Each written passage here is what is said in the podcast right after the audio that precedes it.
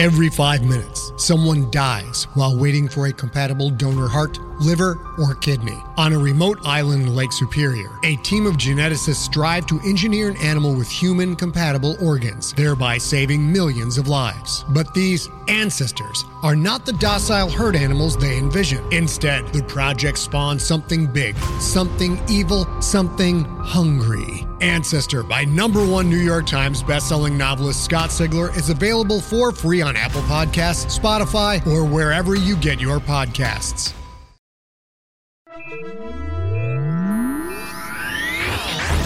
Lightspeed. Hello, and welcome to the Lightspeed Magazine Story Podcast. I am Jim Freund, your host. Lightspeed Magazine is edited by John Joseph Adams, and our podcast is produced by Skyboat Media. Today's story is Miles and Miles and Miles by Andrew Penn Romine, narrated for you by Stefan Rudnicki. This story is copyright twenty nineteen. Andrew Penn Romine is a writer and animator living in Seattle. When he's not wrangling words, robots, superheroes, or dragons, he dabbles in craft cocktails and sequential art. A graduate of the Clarion West Workshop, his fiction has appeared in Lightspeed, Eidolon Magazine, Paizo, By Fairy Light, Fungi, and Help Fund My Robot Army. He is hard at work on a new novel. So, buckle up and get ready to tee off. We are going to Lightspeed. Miles and Miles and Miles by Andrew Penn Romine. Noah Stubbs eyes the large white pill pinched between his thumb and forefinger, remembering the first time he hit golf balls on the moon with Gord. "I wonder," Gord says to him as Noah lines up on the tee, "just how far these suckers will really go." Thwack. Noah swings. The little ball hurtles into the lunar day, a pinprick of speeding light bright against the velvet sky. Long after the ball becomes invisible to the naked eye, his suit's visor tracks its trajectory until it drops towards the ground. They park the hopper at the top of the Virgo Escarpment, well away from the commercial routes, to practice their drives. Gord leans against one of the jump struts of the sturdy hopper, watching the ball sail out of sight. His laughter crackles through the comms. "Miles and miles and miles," Gord replies. "Huh?" "Sue's visor says two thousand twenty-two meters," Noah says. "No, I mean Alan Shepard," Gord explains. "He was the first person to tee up on the moon. They found some of the balls when they dug the foundations of Tranquility City. Miles and miles and miles. That's what he told Mission Control when they asked him how far he hit that first ball." "Ah," Noah shrugged. He's miles and miles away himself. He's only out here because Gord insisted. Gord hops forward, his own club in hand. Absently, Noah spikes another plastic tee into the powdery dust for his co-pilot and places a ball on top. He hesitates before rising. "Arkady's going to come any minute wondering where we are, Gord," Noah warns. They co-owned their hopper outright, but Gregor Arkady, the owner of Moongo, still calls the shots. "Screw that prick, it's our lunch break." Noah doesn't respond, still thinking about the proposition Arkady made him this morning. Gord takes his silence for grief and lays a thick gloved hand on his shoulder. The exosuit's haptic fibers simulate an approximation of a warm touch. Noah appreciates the sympathy, but it doesn't help. "We can sign out, Noah. Take the rest of the day off. Plenty of other hoppers running Lemon Crater City routes." "Nah," he answers, eyes suddenly moist. "Cancer's not such a big deal anymore," Gord assures him. "Mimi's going to be fine." The look on the doctor's face yesterday as he delivered the news sure made it seem like a big deal. Mimi didn't cry, just pressed her lips together in a hard, stoic line. His wife's hazel eyes had shone with anger, not tears. "The shielding, Gord. I cheaped out on the Hab shielding." "You've got the same goddamn shielding everyone else has got, my friend. Don't blame yourself." Noah wants to tell Gord about the studies on cosmic ray exposure data in type two Habs, about the stuff the doctor said about mutation rates, anxiety, and memory loss. Instead, he sees Mimi, shrugging off the diagnosis and heading back to her job at the hydroponic farms. "She's a fighter," Noah concedes. His wife's resilience isn't what worries him, though. It's their hopper's profit margins. Mimi's resource treatments are going to be expensive. Since he and Gord went independent, they're not making as much money as they used to. Maybe he should consider the offer Arkady's made him and make those secret runs. But he knows Gord won't approve. Shepard, huh? Noah asks, eager to change the subject back to golf. Yeah, pretty neat story, yeah, Gord says, eager to let him. Impossible. Yeah, even with the gravity on Luna, there's no way that... No, Noah interrupts. I mean, it's impossible they found those balls buried in the regolith over two hundred years later. Gord swings. Their suits are light years beyond what Shepard and the Apollo crew wore, and Gord's movements are as fluid as any earthbound golf pro. His ball sails into the constant night sky. But they did. I've seen them at the museum in L C City, Gord insists, watching the ball vanish. Little shrunken things, baked brown in the sun. Priceless now, I guess. Noah peers into the desolation of the Virgo Escarpment, as if he could see where their own balls have landed. What would they be worth in two hundred years' time? Noah wakes with a start. It's dark in his hab, and there's a chill in the air that even a hot shower can't shake. The shampoo stings his eyes. Wrinkles crease his shaking hands. When did he get so old? Noah rinses as fast as he can and towels himself dry. His agitation grows. There's no coffee. Mimi usually brews a pot before she heads to the hospital for her treatments. Did she forget? There's a meal bar waiting in the dispenser, at least. Noah eats it in three quick bites, washing it down with water straight from the top. He better hurry. Gord gripes when he's late, and the morning orbitals will be arriving with passengers eager to catch a hopper to L C City. Plus, he wants to squeeze in one of Arkady's side jobs before he picks up Gord. A simple delivery this time. His partner would gripe worse if he knew about Noah's secret runs. But he's almost made enough this month from Mimi's resource treatments. Noah sits on a bed too narrow for him and Mimi to share. Where the hell is she?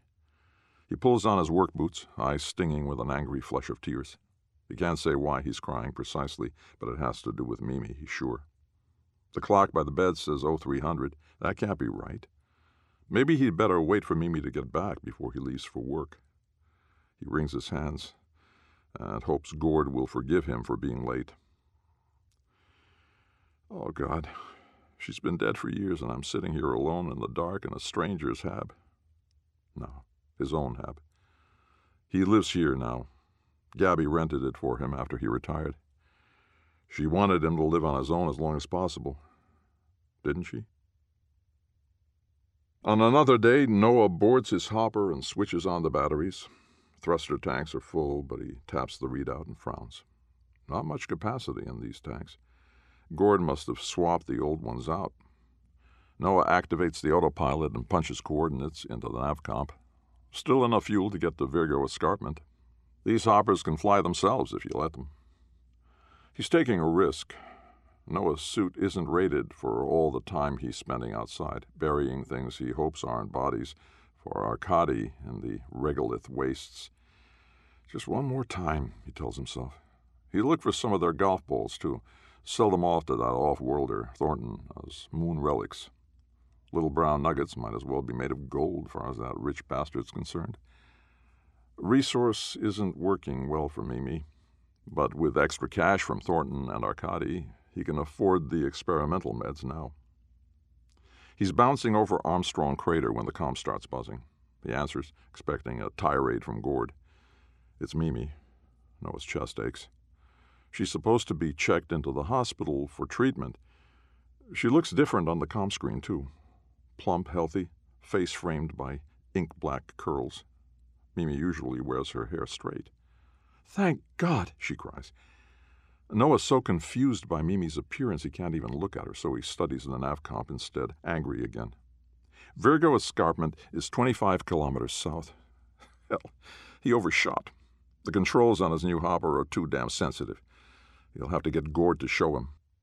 "Dad, how did you get out of the crater?" the face on the screen yells. "Look, I need you to release the autopilot to me. We'll bring you back home, okay?" Dad? Home? No. If he doesn't finish this job for Arkady, there'll be hell to pay. "Christ, I've got customers waiting," he snaps, though his reservation board is clear. At least he thinks it is. He can't seem to find that screen. An amber light flashes in three burst patterns on the autopilot panel. A pop-up box asks for thumbprint authorization. He scowls at the woman on the screen. "Why aren't you in the hospital, Mimi?" The woman's hand flies up to her face in shock. Tears shine in her eyes. "Dad, this is your daughter, Gabby. Mom died thirty years ago." Gregor Arkady is a son of a bitch, smirking across that big fat desk of his. He insists Noah and Gord buy fuel and insurance through the office, through him. "Mister Stubbs, do you know why you're here?" Of course he does. Arkady always presses, upsells. They already buy the fuel, but not the insurance. Anyway, Noah does the side job, so Arkady still makes a fortune of him. Deliveries to shadowy figures, disposals in the lunar regolith. Why is he being such a prick this morning? Noah rolls his eyes and shoots a look to Gord, except it's not Gord in the chair next to him, it's Mimi. Her face is red and puffy from crying. Noah guesses it's because she just found out about her cancer. Rage comes on like a thruster blast, and it's all he can do not to hurl himself across the desk at the pompous bastard. "Fuck you, Arkady," he fumes. "Of all the days to drag me in here to sell your horse shit fuel..." Mimi gasps, but Arkady is unfazed. He sets down his data tab and folds his hands. Calm. Unlike Arkady at all, actually. "The dementia is rather advanced," Arkady says to Mimi, tapping his data tab. "All those years on the surface, I'm afraid." Noah scowls as Arkady turns back to him. "Mister Stubbs," he says almost gently, "I know it's hard to see this right now, but your daughter's doing the right thing. You'll be well taken care of here. We have the best memory care center." "Listen, you fucker," Noah snarls, releasing years of pent-up anger at the smug gangster. He jumps to his feet, stabbing his finger like it was a dagger in Arkady's heart. "We pay our goddamn fees, and I made you a pretty pile this month, so f—" A hand on his shoulder. "Mimi." Now Noah reddens, ashamed at the outburst. Mimi shouldn't have to see him like that, especially not today. "Dad, Doctor Kavanian is trying to help us. Help you." Noah jerks his arm away from Mimi's hand, confused. "Dad? Kavanian? How can she be so goddamn calm? Resource is expensive, and she's terminal without it, and without Mimi, he's all alone. His daughter Gabby is just too busy with her kids and wife on Earth. She doesn't have time for him anymore." Shame ices over the last of the fight in him, and Noah slumps back into the chair. "Just take me back to Gord. We're expecting a full load from the Mars shuttles this afternoon. Founders Day. We'll make three times the usual rates." Mimi gives a strangled cry. "Gord, you, you don't remember the accident, Dad?" "No, of course you don't. He's been gone five years. Noah scowls. "Gone? Where?" "They were supposed to hit some golf balls off Virgo again tonight." Noah paces through his darkened hab, clutching a golf ball tightly in his fist. Careful, it's an artifact, a precious piece of history. Thornton offered him thousands of luna for just one, and Noah's got a whole drawerful. He'll be rich as long as Thornton doesn't find out they're all fake. No, not fake exactly. He and Gord hit these balls. Not ancient, but brown and sun-baked. Plastic flakes from his hand, dusting the floor like dandruff. Noah met Thornton on a fare out to Temperance Crater. He's a big shot, vice prexy of some mining venture on Mars, old pal of Arkady's, connected, made. All the way out to the big mass drivers installed at Temp Crater, Thornton raved about his collection of space-age antiques, especially the Soviet pennants from the first lunar explorations. Noah told him about Shepard's golf balls. Turns out a lot of astronauts teed off in those early days. Thornton knew about the balls, obsessed over adding some to his collection. Said he tried to buy the pair in the Apollo Museum once, but they wouldn't sell. That's when Noah got his idea. He'd dug up some of the balls he and Gord shot off Virgo Escarpment while he was burying things for Arkady. There were dozens more lying around out there, too. Arkady had connections with a few fences who'd confirmed their age and authenticity. Shepard's, Armstrong's. Noah puts his flaking ball back in the drawer with the others before it crumbles any further. Five of them. He found them right where his visor said they'd be and picked them out of the gray regolith. The extremes of the lunar day had completely baked out the dimples, and he could hardly read the brand names on the surface. They looked identical to the ones in the museum. Would it be enough to fool Thornton, though? Arkady was sure of it. All Noah knows is that Mimi is counting on it. The hollow calm in the waiting room blares an old soap. The sappy music swells and penetrates Noah's eardrums. He squirms in his chair, fresh anger rising at the noise. The padding in the chair is worn as thin as his jumpsuit bottom. Where's his goddamn suit, anyway? The stale perfume of cut flowers permeates the air. Mimi's hospital seems populated by old people, most of them well north of a hundred. He catches the eye of one woman, and she grins and shows him a little leg. Noah rolls his eyes, and the woman laughs. Christ, they're in a cancer ward, not some dive bar in L C City. An orderly appears before Noah, a big man thick about the shoulders and bald as a dick. Looks less like a nurse than one of Arkady's goons. Or Thornton's. Oh, shit. Had Thornton's people finally figured out what happened to him? With a tight smile, the orderly hands Noah a mug of water, followed by a small paper cup full of candy-bright pills. For Mimi. Noah nods to the orderly. He'll make sure she gets them when she comes back out of treatment. He turns his attention back to the soap, but the orderly remains firmly planted in the way. The pills will ease your symptoms, Mister Stubbs, the big man insists, the scowl twitching his brow. Fuck off back to Arkady. He already got his cut, Noah growls. Do you need help, sir? The orderly places a hand on his shoulder. Don't touch me, Noah snarls. He shoots a look to a leg lady, hoping she'll notice the way he's standing up to the goon. She's forgotten him, though, and stares unfocused at the holocom. Noah flings the pills at the goon's anvil face and dumps the water on the floor. Tell Arkady I'm done with his jobs. He jumps to his feet, screaming. I told him Thornton was the last one I'd bury.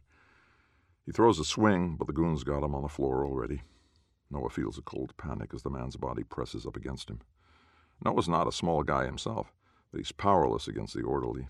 The big man holds him down with one rough hand, gathers the pills up with the other. You goddamn piece of shit! Leave me alone! Noah raves. Spit flies, pills scatter. A leg lady screams.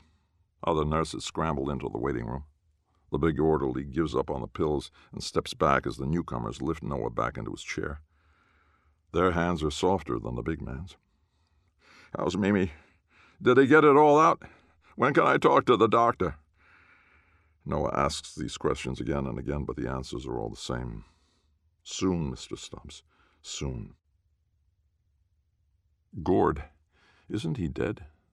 Parks the hopper on the edge of the Virgo Escarpment and sighs. Want to hit a few? Noah asks, casual. But Gord's having none of it. His partner reddens.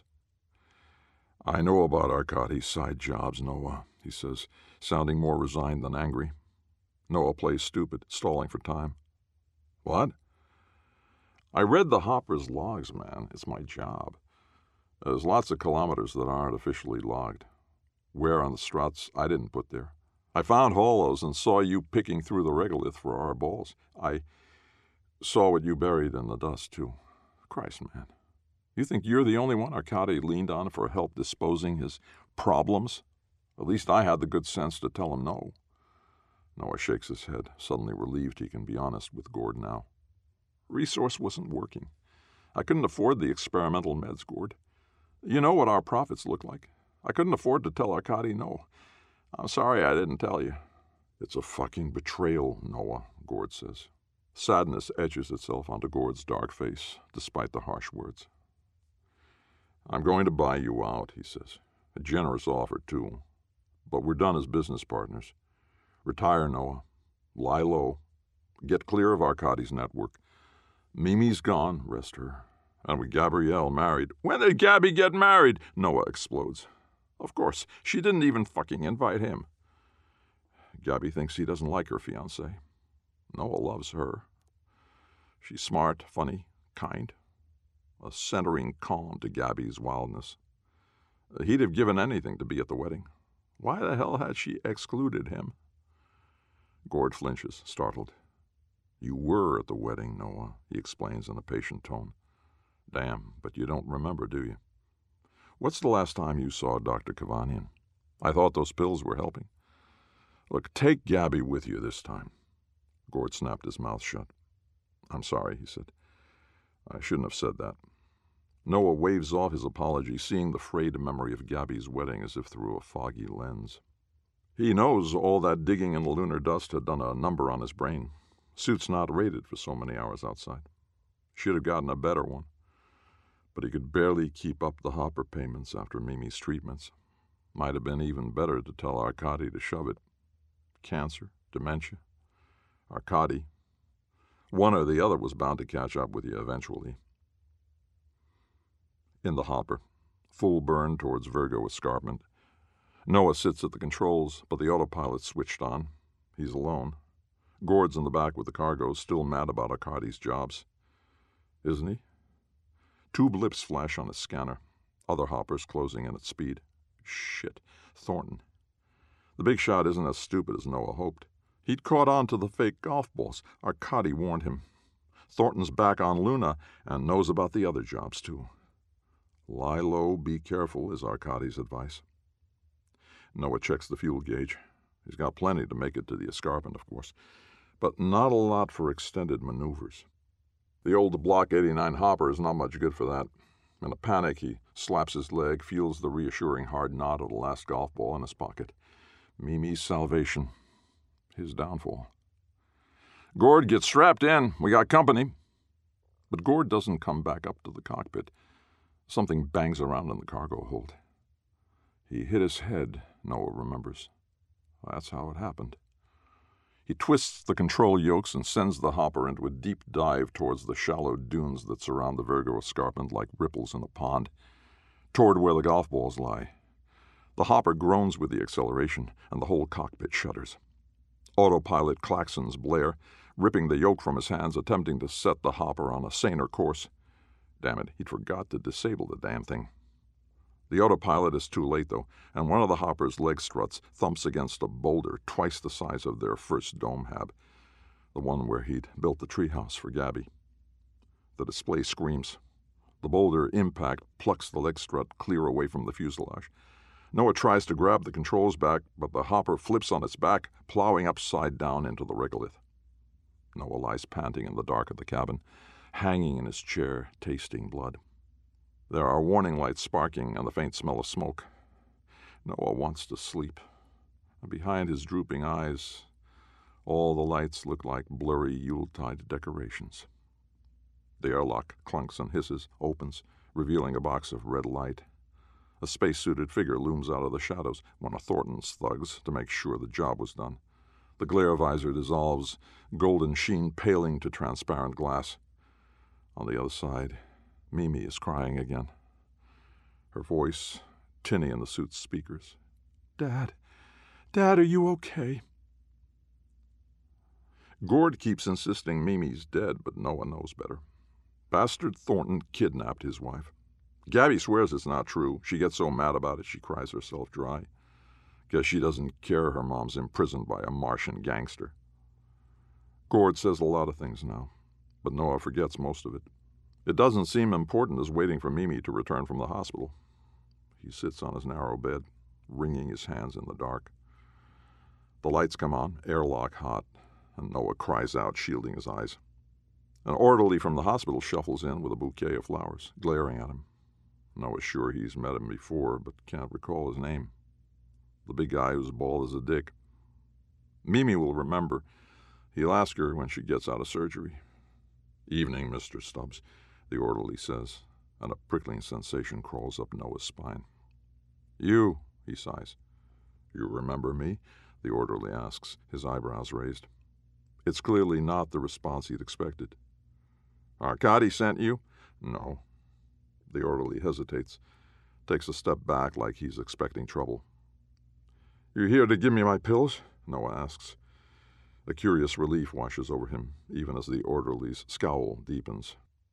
"Yes," the big man says, setting the flowers on the empty dresser top. From a shirt pocket he pulls out a white oval pill. He's supposed to put it in a paper cup. The cold sensation washes through Noah. "You're one of Thornton's goons," Noah said. "Has to be. The polished dome gives them away." Noah feels in his pockets. "There's a golf ball in each of them, insurance. One for Mimi and one for Gabby. He can't remember if he brought them from the museum or the driving range.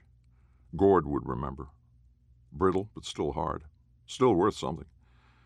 He thrusts out the golf balls to the orderly. The big man laughs. "I said you'd have to take your medicine eventually, Mister Stubbs." Noah glares at the orderly.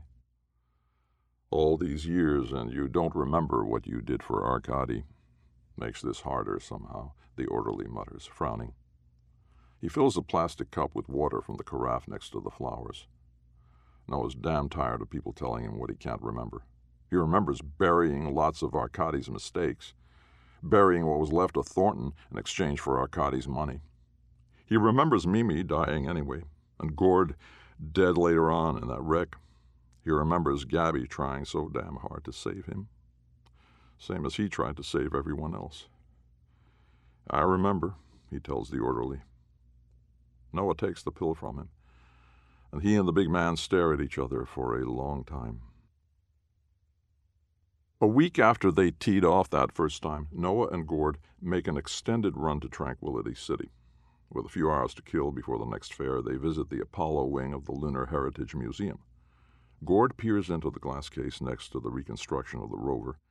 A pair of tan spheres like the husks of chestnuts lay suspended in a column of rotating aerogel. Golf balls, brand illegible, thought to have been smuggled into the Apollo twelve mission by pioneer astronaut Alan Shepard, circa nineteen seventy, gift to the museum by anonymous donor. "I bet we can hit them farther than Shepard ever did," Gord says, scratching thoughtfully at the sparse hairs growing gray on his chin. "Miles and miles and miles," Noah laughs. A few weeks from Mimi's diagnosis and treatment seems more doable now, especially with Arkady's side jobs. Noah shudders, doing his best to forget all about them. Gord pats him on the back, and he comes back to himself. "Want to go hit a few?" Noah asks.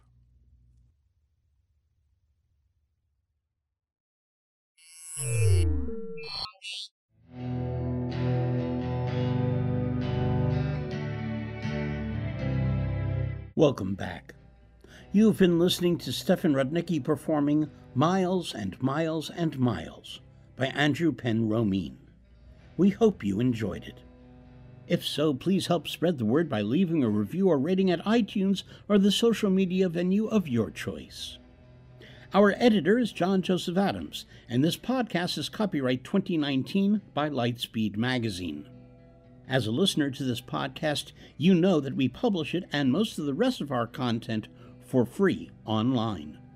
If you don't already support our Hugo Award-winning journal, please consider checking out our many options, including ebook subscriptions and recurring patronage via Patreon and Drip at lightspeed magazine dot com slash support. This month's sponsor is Tor Books, reminding you that their current feature title is Magic for Liars by Sarah Gailey. Skyboat Media, the most respected independent audio production team on the West Coast, produces the stories for this podcast. They are headed by the Audie and Grammy Award-winning narrators Stefan Rudnicki and Gabrielle DeCure. Be sure to check out their website at skyboat media dot com. Post-production was by yours truly. Our music and sound logos were composed and performed by Jack Kincaid. Thanks for listening. That's all for now. See you on the Bitstream. I'm Jim Freund, wishing you cheers from all of us at Lightspeed.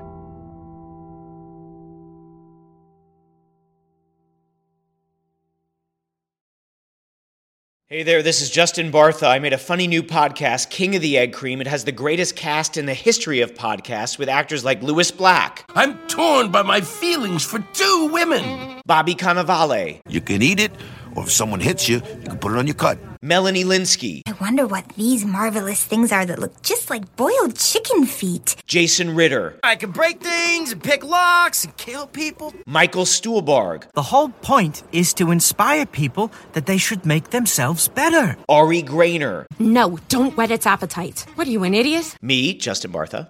That's not just any egg cream, that's a Lemke's special. And all narrated by the hilarious Richard Kind. This is the story of Harry Dalowitz and how he rose from nothing to become New York's King of the Egg Cream. So if you like funny true stories, come listen to King of the Egg Cream, available wherever you get your podcasts.